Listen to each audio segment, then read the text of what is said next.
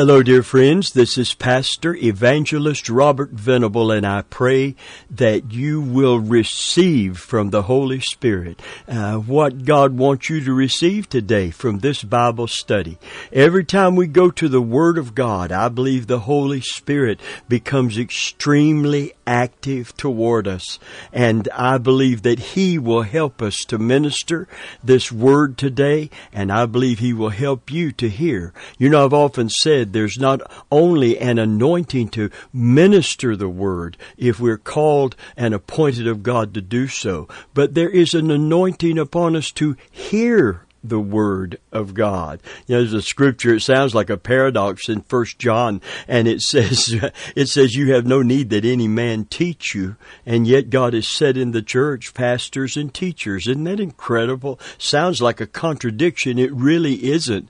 It means that man in and of himself, regardless of his religious garb, his do- denominational preference, his, his robe or his, his credentials of authority, uh, uh, in and of himself without the Holy Spirit working in him and through him uh, cannot possibly teach spiritual truth that is revealed by the Spirit. And so it says, because we have an unction from the Holy One, and we know all things because of that special anointing. Unction simply means a, spec- a specified, special anointing. So I have a special anointing to preach because I'm called by the Lord to preach and teach as a pastor evangelist. And every Christian if you're a Christian today, you have a special anointing to hear the Word of God and receive it and understand it today. Hallelujah. So as the Holy Spirit comes to help me to minister, the Holy Spirit is coming to help you hear. And he that hath an ear, and, and you do have that capability today if you're a Christian, he that hath an ear, a spiritual ability to discern and understand, re- spiritually reveal truth today. He that hath an ear, let him hear what the Spirit is saying to the church.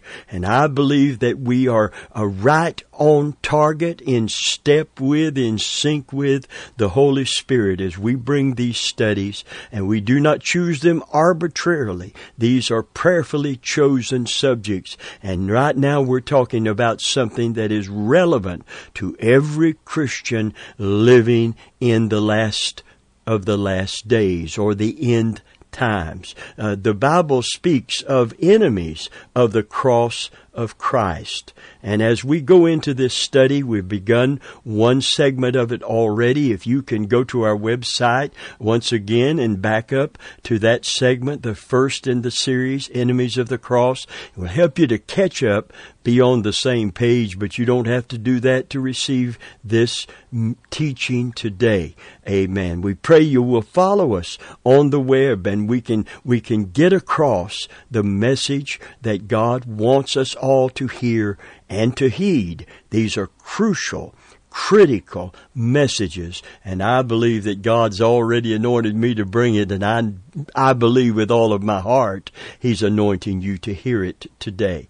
Enemies of the cross of Christ. Immediately it comes to mind as you're turning to Philippians 3, 17 through 19. Uh, Madalyn Murray O'Hair, the, the, the world religions that hate Christianity, uh, uh, the, the radical world religionists who hate Christianity Christianity, the culture that is antichrist in its spirit and nature, uh, hating uh, Christianity. And listen to me carefully. It's, it's, the danger is that we'll be so busy looking without at those enemies of the cross, and certainly they are, that we fail to look closer, and that is to look within.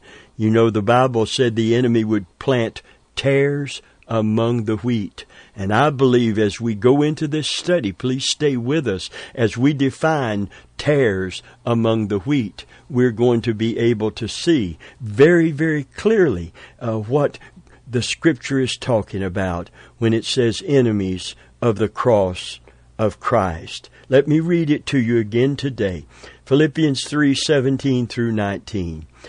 Brethren, be followers of me, and mark them which walk, so as ye have us for an ensample or example. For many, this is highlighted in my mind. This word keeps reoccurring and it's so disconcerting. Not discouraging to the point of not uh, having the courage to stand in the midst of all of the falsehood and the falling away. It's just discouraging that so many people are deceived in this last closing hour. My web minister is on top of this. His heart is with my heart and the Holy Spirit is all over him. And if you read his comments as he adds them, not just my teachings, but his comments, uh, Brother Doug uh, Herring, uh, you will you will hear this reoccurring message about the falsehoods and the deception that would mark the end time and it will help you to become more discerning. We don't want anyone to be afraid or intimidated, but we want everyone to be aware and alerted, be sober and be vigilant. We have an adversary and he's not just without. His greatest threat is when he is working within and listen to it carefully. For many, verse 18 of Philippians 3, walk of whom I have told you often and now tell you even weeping that they are the enemies of the cross of Christ, whose end is destruction, whose God is their belly, and whose glory is in their shame. Important last phrase of this verse 19 who mind earthly things, who mind earthly things. If we study the scripture, we'll discover very quickly that you cannot have two masters. You will love one and hate the other. Uh, this is what Jesus taught. I'm going to read that again for the sake of going forward this time and in a complete thought. Matthew 6, 19 through 24. Lay not up yourself treasures upon the earth, minding earthly things. There's a message out there today that is specifically set upon the temporal and the material instead of the spiritual and the eternal. Even the leaders that have so many followers and many of the followers that follow. You see, if the blind lead the blind, the scripture said everyone will end up in the same ditch together. Listen to it carefully. Lay not up yourself treasures upon the earth where moth and rust doth corrupt, and where thieves break through and steal. But lay up your tre- yourselves treasures in heaven, where neither moth nor rust doth corrupt, and where thieves do not break through nor steal. For where your treasure is, there will your heart be also. It's, it's incredibly important in this day uh, to set our heart upon things above and not the things of this earth. A.W. Tozer said it this way. He said Christianity is so enthralled with the world that millions never guess how radically they have missed the New Testament pattern. Compromise is everywhere. The world is whitewashed just enough to pass inspection by blind men and women posing as believers. Posing as believers. I'm going to read a, another quote by A.W. Tozer. He spoke of Christianity in the postmodern world as a quasi Christianity, and it's achieving acceptance by compromise. It is a dickering with the unregenerate world for acceptance and as someone said recently, it is the offering Christ at bargain prices to win customers. The total result is a conglomerate religious mess that cannot but make the reverent Christian sick in his heart. And that's exactly what Paul was saying. He said, I weep because this is occurring. Philippians 3 17 through 19. I'm going to read it from the paraphrase. Listen very closely. Dear brothers and sisters, pattern your lives after mine and learn from those who follow our example. For I've told you often before, I say it again with tears in my eyes, that there are many whose conduct show they are really enemies of the cross of Christ. They are headed for destruction. Their God is their appetite. They brag about shameful things and they think only about life here on earth. Notice that Paul says that many walk this way. Many are the enemies of the cross of Christ. Doesn't say there's a few. See, this is not an aberration. This is not just a few people that Satan has planted in the church who have not truly come to know Christ, truly had their heart changed and been regener- repentant and been regenerated by the Holy Spirit. But this, there are many. He says there are many that walk this way. Many suggestions have been made, therefore, to what this specific group of people Paul has in mind. And I don't think it's clear enough to just uh, uh, take care of every aspect of this. But it does seem clear that Paul is referring to professing Christians whose lifestyle betrays the cross of Christ. There are people like this around in Paul's day, and friend, I say it with tears also, unfortunately. There are people like this around in our day. Some describe them this way. These are people who say they are friends of Jesus Christ and the cross of Christ, who advocate Christ, who identify with Christ, whose names may be on the church roll, who want and seek spiritual leadership positions, but they are truly enemies of the cross of Christ. They are very subtle. It takes discernment to recognize them. You know, the scripture says that strong meat the the reveal the revealed truth of God's word, strong meat received by, given by, granted by, and received by revelation. The strong meat belongs to those that are of full age, who by reason of the exercise of their senses are able to discern good and evil. It sounds like that would be such an easy thing to do. Light and darkness. It's a no-brainer. Oh yes, it can't even be a brainer. I don't think you can figure this out without the help of the Holy Spirit and the Holy Scriptures. But when we have both at work, the Spirit of truth, the Bible said the Holy Spirit is the Spirit of truth, and when He is come, and thank God He has come, he will guide us and He will guide you and He will guide me. This unction from the Holy One is the Spirit of truth, the Holy Spirit Himself. Hallelujah. Praise God. He will guide us into all truth. Praise God. And listen to Spurgeon's words about this same group of people. He said, Beloved, I would rather have a thousand devils out of the church than have one in it. I do not care about all the adversaries outside. Our greatest cause of fear is the crafty wolves in sheep's clothing. And he put that in parenthesis that devour the flock. It is against such that we would denounce in holy wrath and solemn the solemn sentence of divine indignation. For such would shed our bitterest tears of sorrow. They are the enemies of the cross of Christ. The apostle Paul goes on to say that he's told the Philippians often about these types of people, enemies of the cross. It is a theme we see throughout the New Testament. There are those who profess Christ, but are spiritual counterfeits. There are false teachers out there. Many live as enemies of the cross of Christ, and we need to be aware that not everyone who professes the name of Jesus Christ actually belongs to Him.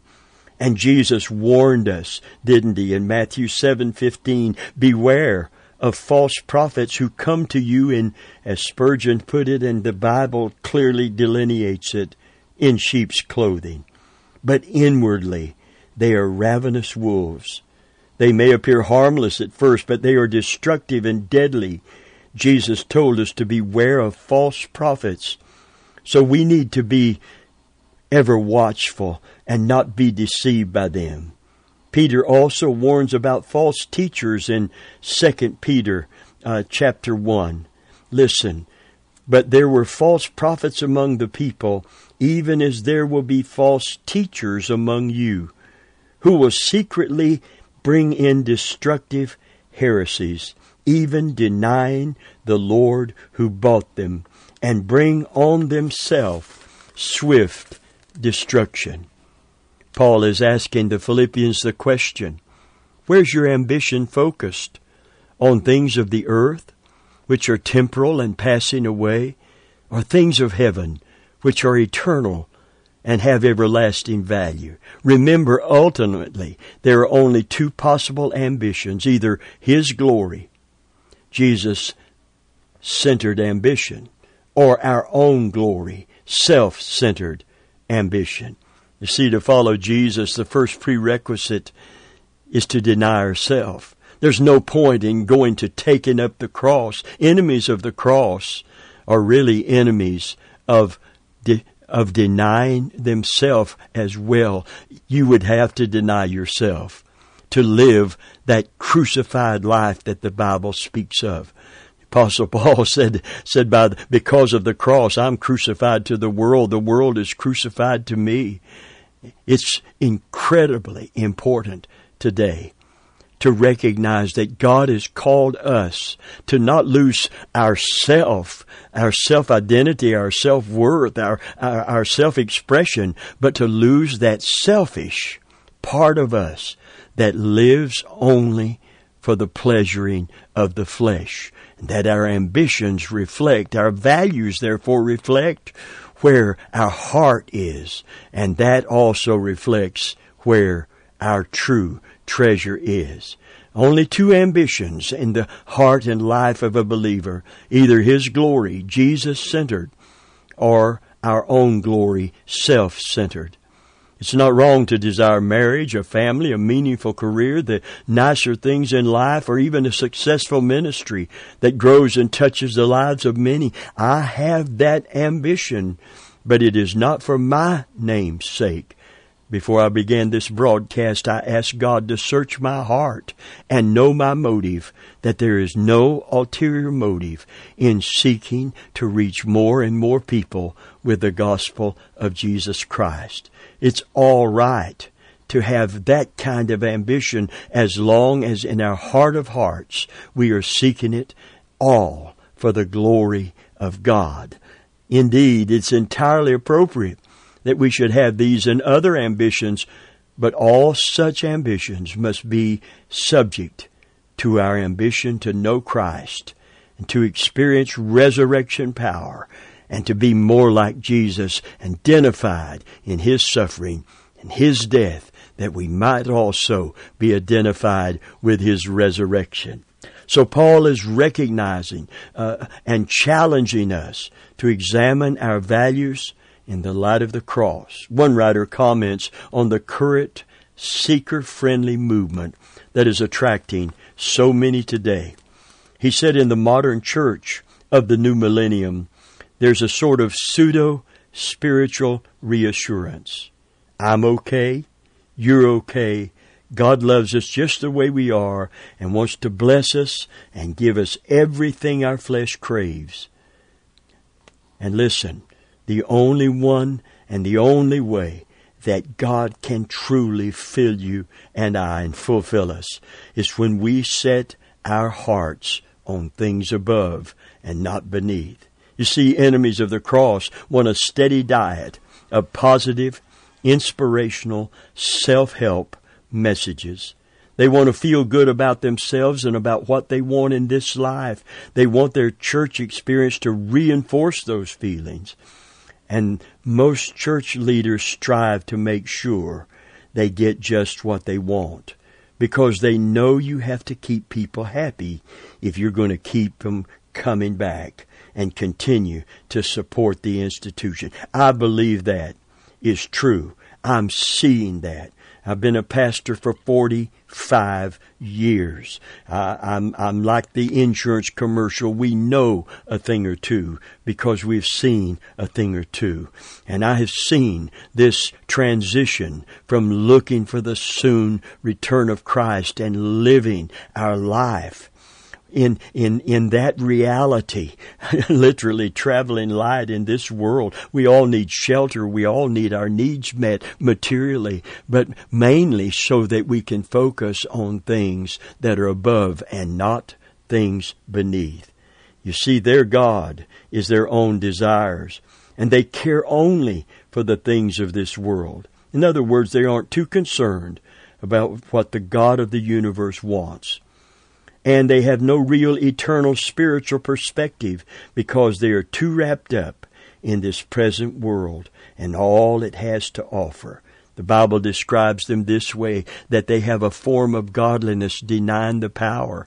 It's descriptive of people also in the last days, in particular, that would be lovers of pleasure more than lovers of God. Friend, I want you to know today that this is a very serious, sobering time that we are living in. This is not to make you question your salvation. This is to, is to challenge you to make sure that you are truly saved and that you are following Jesus and not following the world's standards and the world's mores. The Bible puts it once again this way in Romans 12, 1 and 2. I beseech you, brethren, by the mercies of God, this devotion that is necessary that we would qualify to be a true disciple of Jesus, a real, genuine, bona fide follower of Christ, that we can meet the re- two prerequisites for doing that. Deny yourself, take up your cross, and follow me. That's, that is the unalterable standard to follow Jesus to be a true disciple of Christ. And friend of mine, I want to, I want to constantly uh, challenge myself and look inward and make sure I'm not going with the flow. You see the tares among the wheat. Some of them hold spiritual office. Some of them high spiritual office. But they really have never met the Lord. Listen to me carefully. How do you know that? You can't see their heart. That's right. I can't. That's why this is such a subtle and subversive thing that's happening today. We can only see what is presented to us on the outward, but God sees the inward. And Paul said, these people, they they they acknowledge the Lord, but they don't truly know Him. I've preached for many years about returning to the first love. But I have discovered something, particularly in these last days. I've lived long enough to see last day prophecies fulfilled and the falling away has begun. The beginning of sorrows is here. I believe prophetically that can be substantiated and, and proven. Listen to me carefully. I have preached for so many years about the need to return to and do our first works to rekindle the flame of the first love. And I'm discovering that there are many, as the scriptures declare, as others have confirmed, many that have never known the first love because they've never truly been saved. Because they haven't been truly saved, they have no true love for Christ, no appreciation for what He's done at the cross, except what they feign to obtain those spiritual positions to fit in. And these are enemies of the cross. And we look at others and we judge ourselves by them, and we need to quit looking at them and set our focus on Him. Ephesians 5 and verse 1 said that to be followers of God. That word follower means Im, it, not just emulating, but Im, imitating Him. Be ye followers of God as dear children and walk as in love as He walked. Walk in that divine agape love even as He walked. You see, a disciple of Jesus, in order to follow him, has to walk as he walked. So we don't look at them and begin to say, well, he, they hold this this high position and they're doing this and that. That that uh, it, you know, I I don't know, I, but they're doing it, and God is blessing them and giving them great ministries. Listen to me carefully. This is the this is serious. This word many keeps popping up. Many shall say to me, Jesus said in that day, Lord, Lord, I've done mighty works in your name. I have cast out devils in your name. And he will say unto them, Depart from me, you that work iniquity. I never knew you.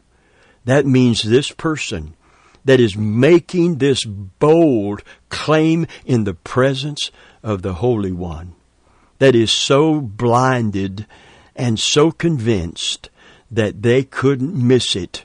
They're never convicted of their sin, never met Christ as their Savior, and they may hold a high position in the church. A friend of mine, it's time we quit judging ourselves by this brother, that sister, we or that preacher, that pastor. Listen, we need to look at the divine pattern. It's Jesus. It's Jesus. It's Jesus. We used to sing the song, to be like Jesus, to be like Jesus. That's all I want, is to be more like Him. Hallelujah. I want to be more like my Savior and my Sovereign today. I want to follow him more closely now than I've ever followed him in all of my life. And it's not because I'm 72 and, and, and I don't have all of that time in front of me. Uh, it's because that we are in the last of the last day and the deception is so strong, the, the falsehood that has come into the church world because of the lack of discernment is so pervasive and pronounced. Friend of mine, I don't know about you, but I want to follow Jesus more closely than I've ever followed him in all of my days and all of my life. For many false prophets are out into the world, and they shall deceive many. And because iniquity shall abound, the love of many will wax cold. So we've got people that have never fallen in love with Him because they've never truly been saved. They can't have that first love rekindled. Oh, but those who have really met Him, come to know Him, come to love Him, and we find ourselves drifting. Thank God we can come back. Thank God we can do our first works. Thank God we can get back in the Bible, back in church, back under sound doctrine and sound teaching. Thank God we can be restored to where we need to be and follow Jesus more closely than ever before. Praise God. If you're one of those Christians who have drifted and, and, and maybe compromised in order to fit in. Friend of mine, it's time. It's high time. It's past time to take our stand and to make a fresh commitment of our heart and life to follow Jesus, to bow to no other God, but to follow the true and living God and His Son and our sovereign and Savior Jesus Christ. Today, if you don't know Jesus as your Savior, I know that God is calling you to know Him. I know my Father doesn't will that any perish, but that all have eternal life. I know that God is calling you to come. Repent of your sin, receive His forgiveness, and follow Him. Follow him the rest of the days of your life. He will lead you in paths of righteousness for his name's sake. He will keep you from the pitfalls and the snares of the enemy. And today, make your calling and election sure. Make sure you're not in a church where you're comfortable if you can sin without conviction you need to find a church when you walk in the door, you, you, you gotta leave right with God. You can't just go back, live the same old pattern without conviction, without being drawn by the Holy Spirit to come close to God. Now more than ever, now more than ever, we need to be discerning Christians. So friend, I want you to come back next week to hear this message continue. It is a crucial message for this critical time that we are living. We're not going to be one of the many. You know why? If you truly saved today, we're not of those. We're not of those who turn back unto perdition. We're unto those that believe to the saving of the soul. Hallelujah. Well, God bless you and yours today. Please come back next week and let's talk about Jesus.